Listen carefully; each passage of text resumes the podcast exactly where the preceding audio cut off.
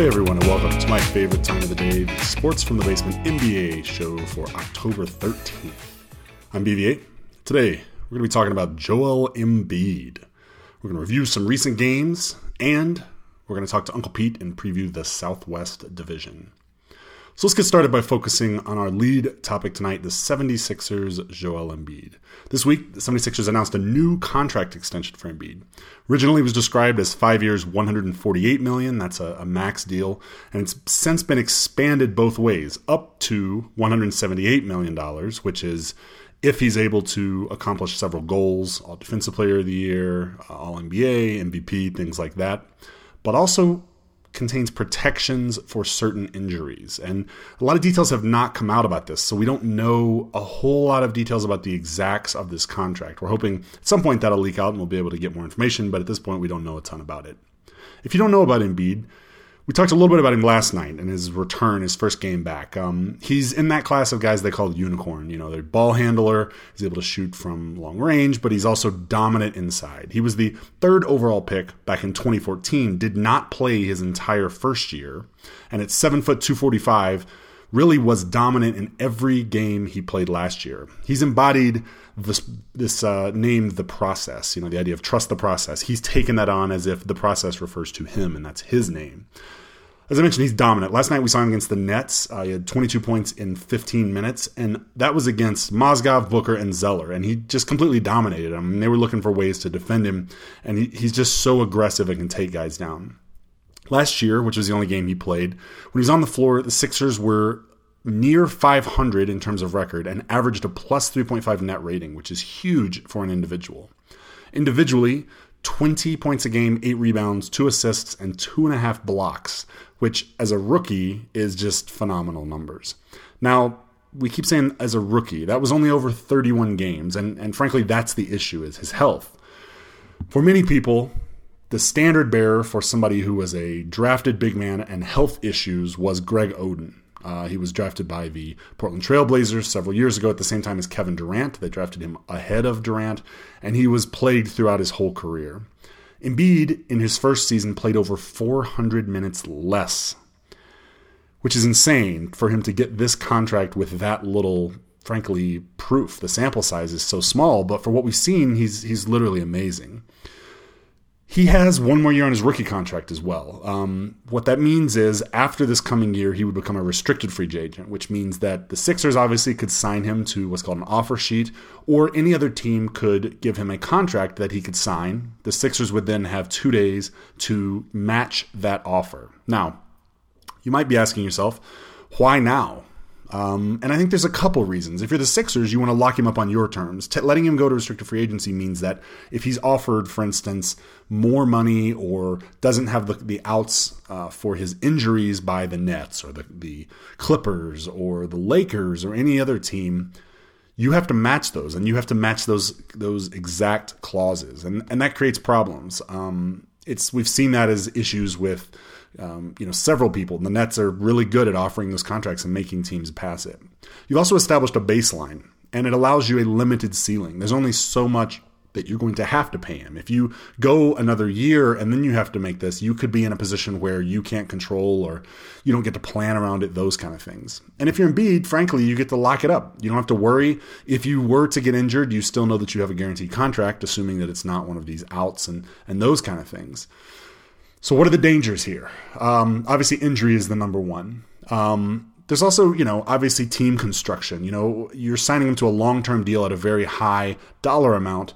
That dollar amount may be hard to offload if he becomes a cancer in the locker room. If, you know, his uh, aptitude for tweeting becomes an issue. You know, famously around the All Star break last year, he bet Rihanna that if he was named an All Star, they would go on a date, and she accepted. So, you know, any number of things could happen like that um, and cause issues that it would be a little hard to do.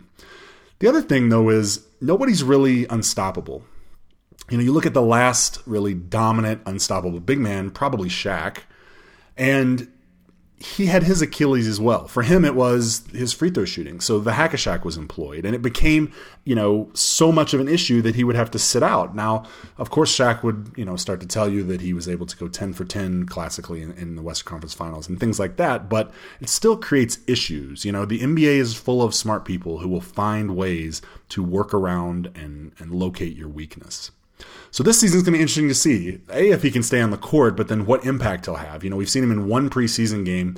Obviously, 30 something games last year was not really enough, but now the sample size will start to grow. And with a, a talented cast around him, it's going to be great to see him at his full potential, really hitting on all cylinders.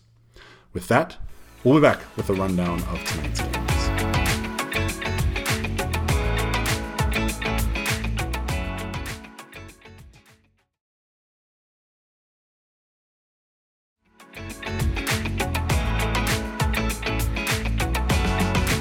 Welcome back. Let's take a look at the action on the court tonight. And only two games in the association. Going start with Dallas at Atlanta. Hawks had the lead for the first half of the first quarter, but gave it up and pretty much chased it the rest of the game. Um, get to see a look at what is likely the regular starting five for these Hawks. Not a bunch of names, but we got Schroeder, Prince, Bazemore, Ilyasova, and Dedmon. Not not a bad cohesion unit, but really no stars in that lineup. Mavs, on the other hand, decided to rest several of their players Dirk, Harrison Barnes, Devin Harris, JJ Barea, Wes Matthews, all on the bench for the night. Which means it became the Dennis Smith show. Unfortunately, he rolled his ankle after about 13 minutes on the court and did not return. Had a decent night though, 9 points, 3 assists in those 13 minutes. Yogi Ferrell added 11 and 5 assists. For Atlanta, Bazemore had a nice night, 20.6 rebounds and 5 assists in 25 minutes, and Dedmon had 7 and 10 rebounds. Dallas cruised in a game that really was never a match at any point, 108 to 94 in Sacramento at the Clippers. This was a dress rehearsal for the Kings. They started Hill, Buddy Hield, Jackson, Randolph, and Cauley-Stein, probably their uh, five. The Clippers go with like a half in lineup. We got to see Teodosic start with Lou Williams, Wes Johnson, Blake, and DeAndre. Clippers led most of a close first quarter. They really showed that that initial, even with that half starting lineup, was able to take the Kings easily. But Kings rallied to own the second Second half, though, really belonged to the Clippers and their nice rotations. Doc did a nice job of rotating in and out the starters he had available. He seems like he's starting to get settled to the new crop of players he's got. Blake, 18 and 4 rebounds. Jordan, 13 and 14 rebounds. Tyrone Wallace off the bench, a, nice spark for them, 16 points. And for Sacramento, Cauley-Stein had 10 points and 7 rebounds, and Randolph finished with 14. Clippers win comfortably, 104 87. Take another break. We'll come back with Uncle Pete.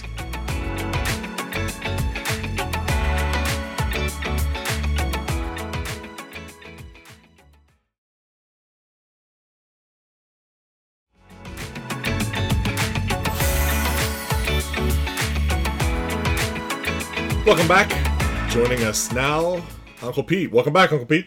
Well, good to be back. Thank you. Thank Absolutely. you, BA. Happy to be here, Ernie. Excited to uh thank you. Excited to uh talk about the Southwest. Let's start with the Rockets, probably the you know, the odds on pick by many to be the challenge to the Warriors this year. Obviously huge addition over the summer, Chris Paul. But it meant that they gave up a lot of other pieces. Generally, when you make that big of a shift in terms of either a lot of pieces or somebody else who's going to come in and really be the alpha, as Chris has been with the Clippers and other places, there's a huge learning curve. Is that going to be a big issue for these guys? I mean, I know Chris Paul and James Harden they played together in the Drew League this summer, but I got to imagine there's going to be a, a, learning curve for this team. Oh, I think there's going to be a huge learning curve. I guess something sticks in the back of my head. Chris Paul, he's an on the ball point guard. You know, he's got to have that ball in his hands. Let's face it. And the last time uh, Harden played with on the ball point guard. It didn't work so well. Yeah. Didn't work so well. So I think their chemistry is going to have to mesh. But I also, I, you know, I think Chris Paul is going to slow the ball down, and, right. uh, which I think may detract from them. Do they have the talent? Yes. Can they mesh and all that? I don't know. They were never much of really a passing team, but you know, you knew uh, Harden, you know, Harden ran the team. You know, he was the star. He was the straw that stirred the drink, and they and the whole team accepted it. Right. Now you're going to have two forces, and I don't know what that's going to do. I think their whole issue is can they come together, can they mesh, and are their are their games compatible, and who get who gets the most shots. Yeah, it's gonna be it's gonna be interesting, and you know, there's that third sort of unspoken piece in Ryan Anderson, but to me, the thing that is really interesting about this team, you know, D'Antoni's known for the seven seconds or less, like his ability to run. You mentioned Chris Paul likes to slow things down, but the team, in terms of how they've built this team, they've built it to be a, a sizable front line in, in one center, whether it's Capela, Nene, whoever, and then a whole bunch of shooters around them. Where they struggled last year was when there were injuries to that center. And, you know, I'm curious to see not only can those guys stay healthy, but can, with the addition of Chris Paul, can that balance still remain? Because it's not going to be that easy.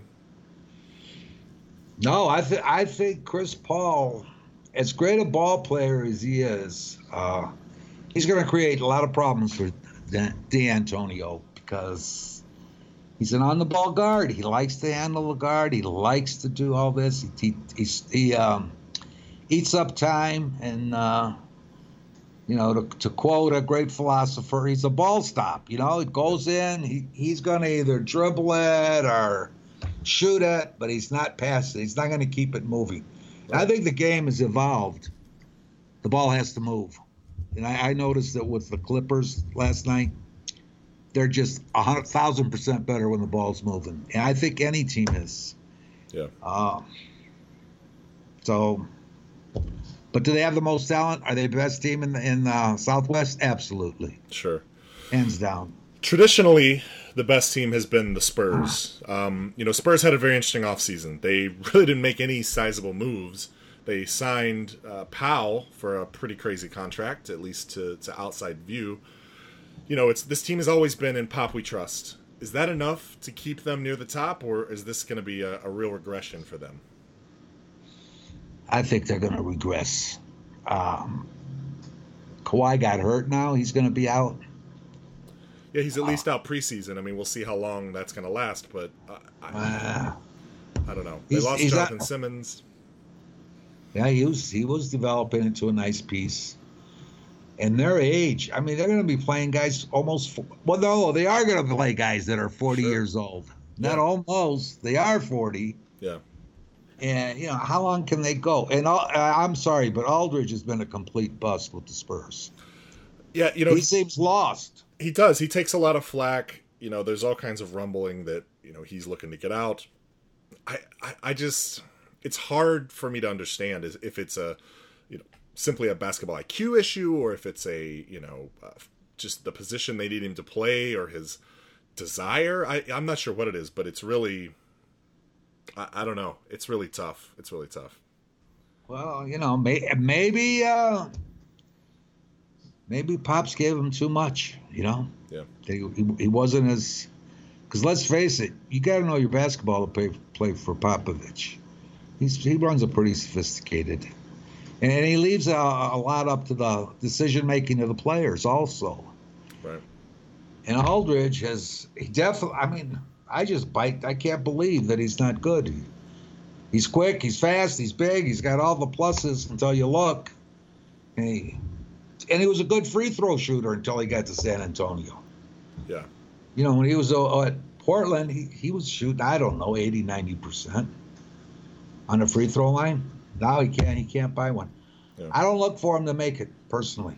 Nope. West is too tough. So you move to New Orleans. This is another team that's had a lot of people looking at them, you know, with a you know a hope. You know, this was supposed to be the the sort of new awakening in terms of you know what we were going to get from Boogie the two man, two big man look last year very much still looked like a work in progress. Those two guys worked out together. They've experimented with some sets where you know instead of having them, you know, either like an elevator motion or you know playing one down low, one near the foul line, they've actually both been on the wings. What do we expect this year from these two guys now that they've? This is the year when they need to shine. Well, if you look at these two specimens, they without a doubt are two best pure basketball players in the NBA. Ah. Boogie looks like a million bucks. What I think he lost 35, 40 pounds. He's much quicker. His ball handling's better. His three point shooting is excellent. And as far as the brow, you know, what can you say? I've always felt since his his uh, rookie year, I thought he was the best big man in the league. And uh, and Rondo, I think Rondo has gotten all the bugs out of his personality. He's old now. He'd like to win. I think the Pelicans may surprise if they had a little bit more of a bench. But you know, they gave away a lot. They gave away a lot with uh, uh, Tyreke Evans and uh, Gordon. So this is potentially the last stop for Rajon Rondo. You know, he's oh. obviously won a ring and then has really been on a decline ever since. Last year, not great at all here in Chicago. Um, can he help this team? You know, he, we're looking at a team where really Jrue Holiday's potentially going to be, you know, the best in terms of the backcourt, but they Rondo has skills, but he's always just been a cancer on a team. What do you think?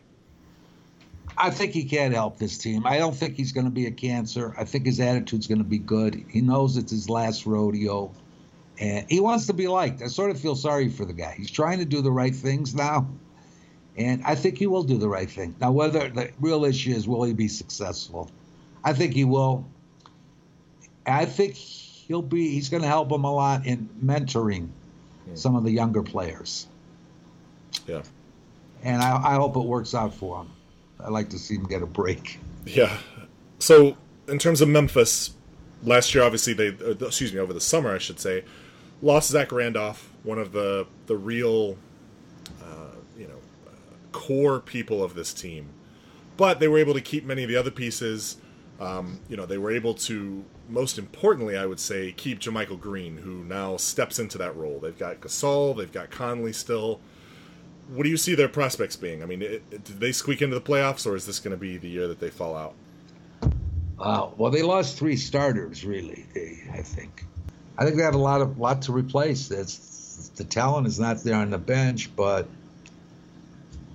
they got a they got a nice nice combination with Gasol and um, and Conley. So it's. Uh, I think they they might make it. They're going to be on the border. It's not going to be easy. Let's finish with the Mavericks. You know, it's been pretty publicly stated this is just you know another year of sort of Dirk's swan song. Uh-huh. Um, they're trying to rebuild around him. Some nice young talent coming in now. You know, they're sort of aiming for the future. Now it's looking like Seth Curry may be out for some time, but you know Dennis Smith Jr. looks really good. Have they got enough that they can start to rebuild with this team? I think they could build with Dennis Smith to start. Yeah, and Dirk is, is he's finished. You're right. It's he's going to go collect the TV sets and whatever he does gets these awards and because Dirk's not going to help him a lot. He's lost his. He had his great Euro step. The problem is now it's so slow they they can run under him. Right. And come back and still block it.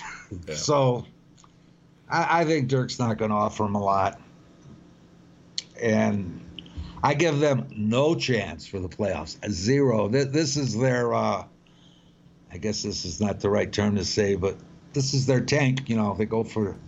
They're yeah. looking to see who the first pick is, and, exactly. if he fits in with their team. Exactly. Let's put it that way. Uncle Pete, it's always a pleasure. Thank you so much for joining us, and uh, look forward to talking to you again soon. Pleasure is mine. With that, I want to thank you for joining us. We look forward to being heard tomorrow. Subscribe on iTunes, TuneIn, SoundCloud, and FeedBurner. You can follow us on Facebook and Twitter. You can drop us an email if you want to be a part of the show, nba at sportsfromthebasement.com. Have a great weekend, everybody.